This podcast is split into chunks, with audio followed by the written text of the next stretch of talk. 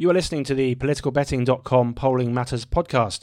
It's the economy stupid, so says the famous phrase, but is it true anymore in politics in 2018?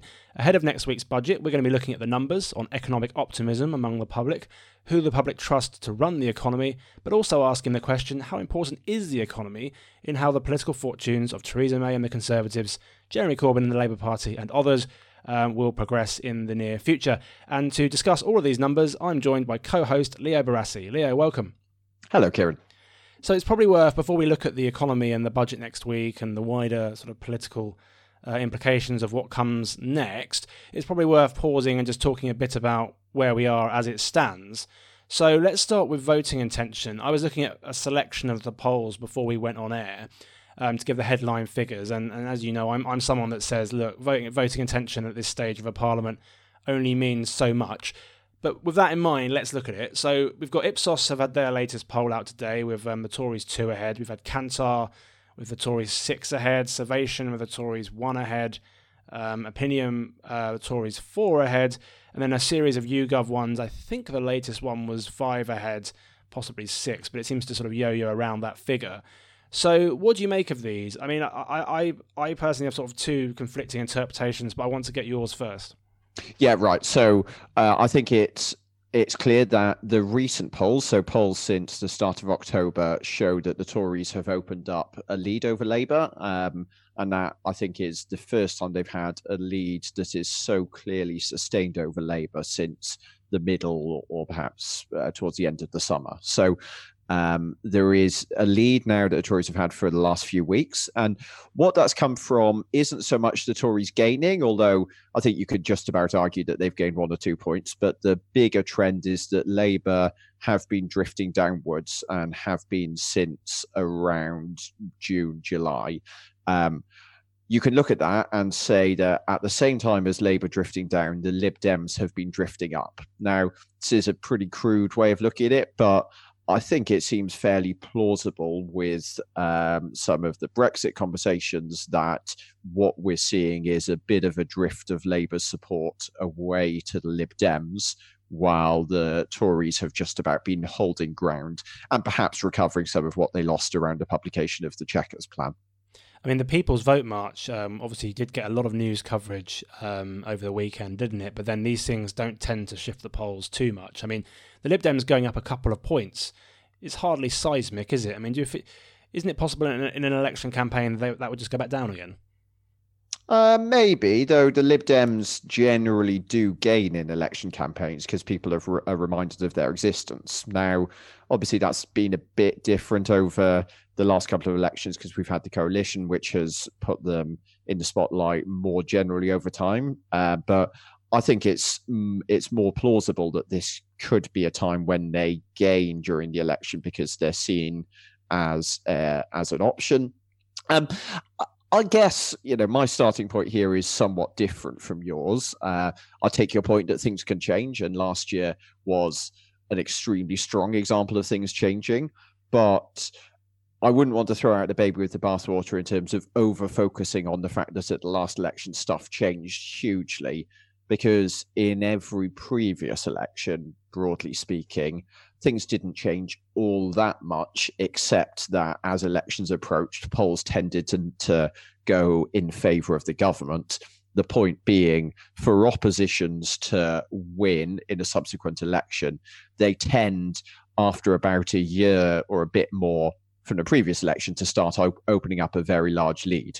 Now, it's not to say things are set in stone that that uh, historical precedent always dominates. And you've made the point before, which I think is entirely fair, that if you look at what's coming for the government with Brexit and and arguably the economy, then uh, they do perhaps have a particularly bad hands to play coming up. But just on the historical record, it doesn't look very encouraging for an opposition to be trailing or at least not leading significantly at this point of an electoral cycle if it wants to go on to win.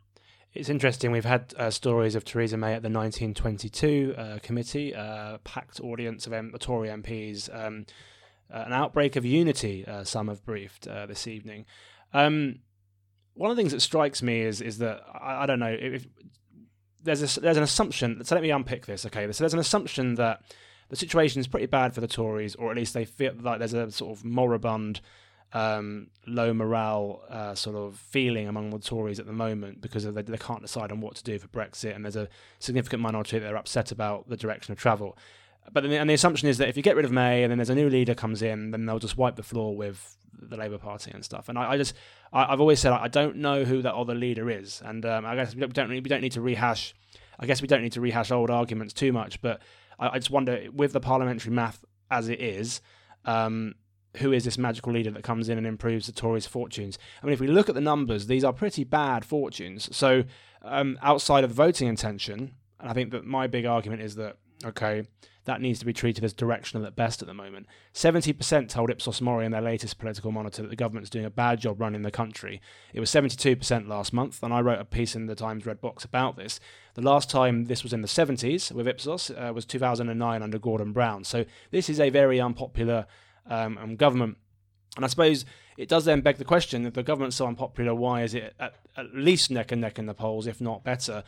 I mean, it's hard to attribute that to one thing, but Jeremy Corbyn's unpopularity does seem to be relevant here. Um, 59% dissatisfied with the job he's doing with Ipsos. And if you look at YouGov, um, May leads Corbyn on who would make the best PM by 14 points. So I suppose if you want to, and this is a bit of a blunt instrument to analyse it, but let, I think there's some truth in it. You could say, look, it's a really unpopular government. Um, people don't think Brexit's going well, which I think is probably related to how unpopular the government is. But they don't like people don't like the opposition either, right? And when it comes to it, maybe the incumbency rules. I'm just not sure, and we'll come on to some of this. Some of this economic optimism, um, some of the the problems the Tories have got to go through in the next uh, 12 months. I feel like could lead to a shift in the polls against them. Maybe not necessarily directly to Labour. Maybe like the the Labour vote share seems to be drifting to Dems a bit. You might see the Tory vote drift to the UKIP a bit when this betrayal narrative sets in because it will be made. That betrayal narrative will be made whether it's whether it lands or not is a completely other, different question. And then the final point i would say very briefly is that the next election is either going to come about presumably in a situation where it's kind of forced on the government. I mean it, it, even if theresa may calls one and has to get through get it through parliament however she does probably not going to be from a position of strength, is it? Like it was uh, in 2017.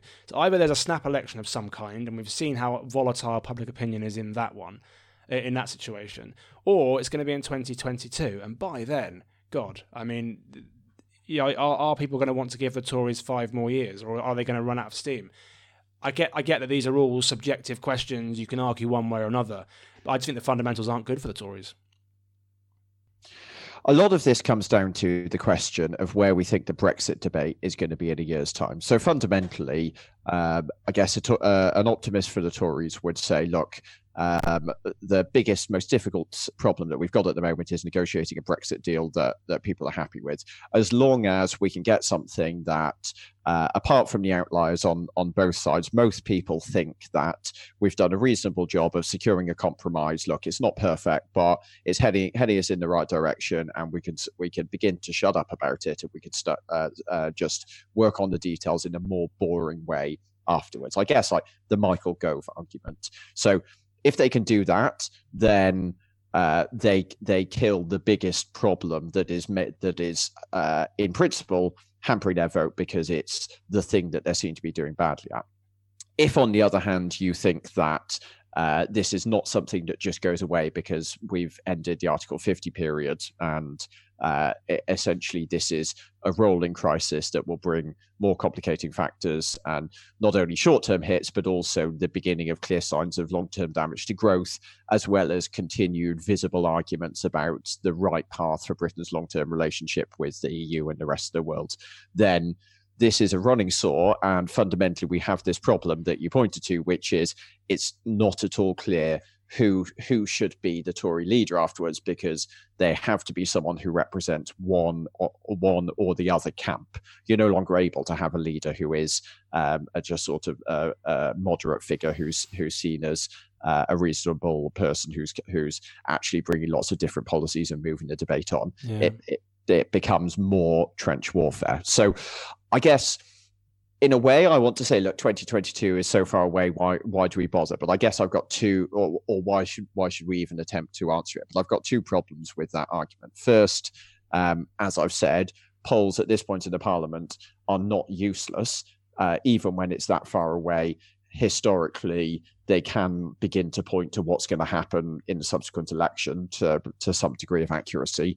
Uh, and secondly, we know that there's uh, there's going to be uh, a huge change in the political circumstances because Brexit will have changed. The question is, which way do we think that's going to go? And I guess the main thing that we can attempt to do is uh, look at the different pathways and decide do we think it's going to be something that becomes less problematic or stays at least as problematic for the government?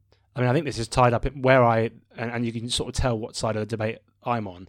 I think where, what reinforces that message in my mind is the idea that if, if you take the view that Theresa May will not be the Tory leader going into the next general election, which has always been the consensus, maybe um, the experience of um, you know consensus is being wrong is probably uh, you know something to reflect on here as, as we say this. But if you think that Theresa May will go at some point, then surely one of the key elements of that uh, Tory leadership debate is going to be around um, the Brexit deal and everything, and it will it will present the opportunity at the very least for someone to try and reopen it, even if it uh, is seen as settled. But um, let's talk a little bit about. We'll come back to Brexit a bit later. Let's talk about the budget because that's the purpose of this episode. It just goes to show you how easy it is to get distracted by Brexit and uh, all the rest of it. Um, the conventional wisdom, and certainly David Cameron fought a general election campaign not that long ago on this, right? You know, stability in the economy and all the rest of it.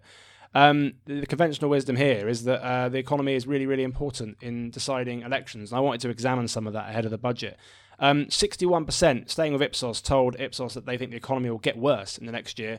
14% said it would get better. That's a net score of minus 47, which is the worst since 2011. I think you were saying off air that you know it's been even you know, it's been uh, you have to go a bit further back to see it even worse or something. Um, yeah, that's right. So that 2011 figure, the point of it is it was briefly worse in 2011, but actually you have to go back to the end of 2008, so right in the midst of the financial crisis, to find a sustained period when economic optimism was lower than it is now. So I think that's a really interesting bit of context that essentially the country has not been this pessimistic about the economy since uh, the days of uh, Northern Rock collapsing. And yet, if you ask, if you look at YouGov numbers, which says um, here is a list of problems facing the country, could you say for each of them which political party uh, would handle them the problem best? Um, the Tories lead Labour by 11 points, 32 to 21. Obviously, a lot, a big chunk of people there not knowing or choosing someone else and that sort of thing. Um, but you know, the Tory lead on the economy does still seem to prevail, even though economic optimism is pretty weak. Interesting, huh? Well, right, yeah. Um, it is low though. Um, on in sort of historical terms, the both parties are doing badly on the economy. So, as you pointed out, those two scores don't really add up to that much. There's, you know, rough, broadly speaking, half the public don't think that either party is the best on the economy. Um, it's certainly for the Tories, it's the lowest. It's currently the lowest it's been under May. For Labour, it's the lowest at least since last year's election. So, yeah, they're both seen to be doing badly, which I think again is a major factor for explaining why uh, the Tories still have this lead. But I think, I mean, the other thing to say to it, which um, I'm sure we'll, we'll want to talk more about, is it's true that they're both doing badly and the Tories not seen to be trusted, but it still is, if you look across the range of issues, pretty much their biggest lead. Um, they've got a bigger lead on defence, but fundamentally, this is still the thing that the Tories are seen as most better than Labour on than anything else. So that would that would suggest that whether there was a campaign tomorrow or a campaign three years from now, four years from now, that that this is something that well, three and a half years out from now, I suppose. This is something that you would want to. This is a card you would want to play if you're the Tories. But how do you do that with all the turmoil of Brexit? Is is, is it can't really be about stability, can it? Can, it has to. Be, or, or, or can it? I mean, can they try and play the stability card again, even though we're going through so much disruption?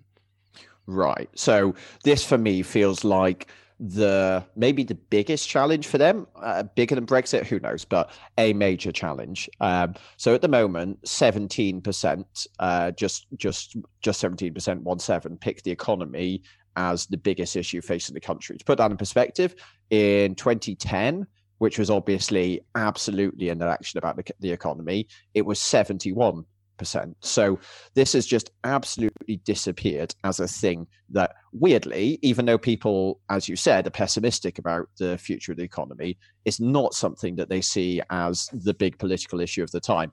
Another absolutely fascinating stat that just says so much about what's happened in the last few years. Uh, only 4% put um, the deficit in their top three of of um, political concerns at the moment. And uh, it's not often I get to say that climate change is something that people spontaneously are more worried about than uh, than the economy. But there you go, eleven percent pick climate change, only four percent are putting the um, the economy, uh, sorry, the deficit uh, up high. So this is the thing: P- people think the economy is going badly. The Tories are seen as leading on it, but people are not any more aware of the deficit or thinking about the deficit. Um, and I suspect if we'd put the words the debt in, it would have got the same, even though clearly they're different things. I'm not sure that the public are, are broadly distinguishing between the two. Um, where do the Tories go with this? How how do they address this? If this if this has to be their trump card, their way their way of hammering Labour, um, but they're seen as the economy is seen as going downhill, then how do you turn that around? Uh, clearly, in the past, they've they've used we're cleaning up Labour's mess, we're fixing the problem that Labour caused. I really don't think that's going to fly anymore. But somehow, even though they're also declaring the age of austerity to be over, it feels like they've got to um, get this back to being the issue that people are voting on. I think the only way, off the top of my head, I can think you can do that from a strategic comms perspective is to make it about Labour's spending plans a bit like 1992, um, you know, tax bombshells and do you want Corbyn and McDonnell running the economy? These sorts of questions. So make it about Labour rather than the long term economic plan that we have. Um, it's a little bit of a race to the bottom as an election sort of strat- campaign strategy, but you can sort of see the more attention that they try and put on Corbyn as Prime Minister and whether it's McDonnell or Corbyn and McDonnell as a pair in charge of the economy you know how are you going to fund these spending plans etc etc etc you know these are not new in many ways these are not new ideas from the conservative party in terms of how they attack labor but it probably has to be a bit about that. Um, i don't know how different that is to what they've done before but i think that if you look at the if we if we if we accept the idea that the polls are close because the opposition is just as unpopular as an unpopular government then i suppose you have to make it a, you know make it all about your opponent don't you well, right, and this really brings into stark relief um, the the question about the last election and the the the arguments that that we didn't have. I think it was it was clear at the time, and we certainly talked about it that there was the strangeness that we weren't really talking about the economy when that had been the Tories' battleground for uh, uh, elections, election after election. And the really interesting thing now is what's coming out from um, from the book by Philip uh, Professor Philip Cowley, um, who's dug up the uh, these quotes and these stats that essentially Labour were debating amongst themselves how big the Tories could call their spending plans and how big a hole they had in their uncosted plans. And I think there are figures up to a spending plan of of a trillion pounds. And the interesting thing is that Theresa May has now started talking about that. Uh, I think, in fact, it was mentioned in Prime Minister's questions this week um, that this uh, she raised it as essentially the new campaign front. Mm. So it does feel like it's something that the Tories want to talk about. I guess the the striking thing is they're talking about it now. Um, a, a, year and a bit after the last election and a long time until the next election. So, yeah, may, maybe that's it is indeed exactly where they're going. I mean, I guess you know the fundamental question is: Will the Tory, will, will the public believe that the Tories are capable of running an economy carefully and well uh, at a time when they think the economy is going downhill? And will they buy their attacks on Labour as as worthwhile, or, or fundamentally? Are people at a point where they want more public spending. And I think that there's a good argument that attacking Labour as a party that's just going to spend and build stuff and give you stuff at a time when people don't think the government is running the economy in a particularly careful way. It might traditionally work well, but maybe we're not in a traditional time, and actually the public are more prepared to say, well, you know what? I'm not happy with how public services, the public realm is is getting tatty. Um, I'm I, I actually quite happy to have uh, a government that is going to spend a bit more and you know maybe won't be quite so boring and prudent with the finances. Yeah, I mean, there is an argument that says the Tories have to unveil a budget plan for the, the next five years whenever the election comes that is that that at least in their words does end austerity and increases public spending and so on if they want to do that. Um, and then they then they can say, well, our version of increasing public spending is better than Labour's because you can't trust Labour on the economy; they'll bankrupt us. So we've got it covered. But then the risk there, of course, and you think, I think you've kind of outlined this here, is that um, once you move, that's moving your tanks onto Labour's lawn, and why wouldn't you vote full fat?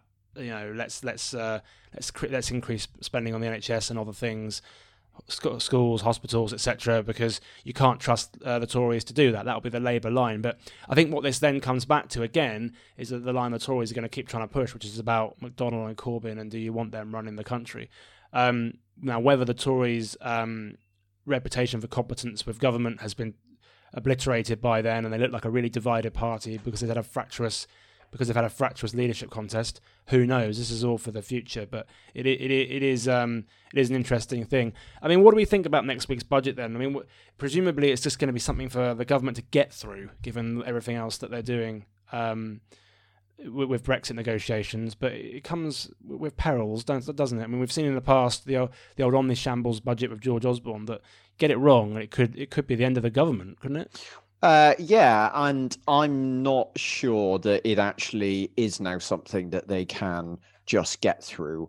Um, and that's because they've set this this expectation of the end of austerity, and uh, they've got these problems with universal credit. So, um, an end of austerity. I, I, think it was the Institute of Fiscal Studies. Apologies if I got that wrong. The calculation um, that essentially said there is a massive gap in public spending that would be needed to meet something that is plausibly an end of austerity. And that gap can only be met with either tax rises or uh, freezes in tax cuts that are really very substantial.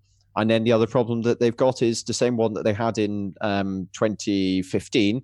Um, the uh, um, essentially the the squeeze on um, social security, uh, meaning that um, the cuts were are going to start hitting working families who often vote Tory. And this is a problem with uh, uh, universal credit.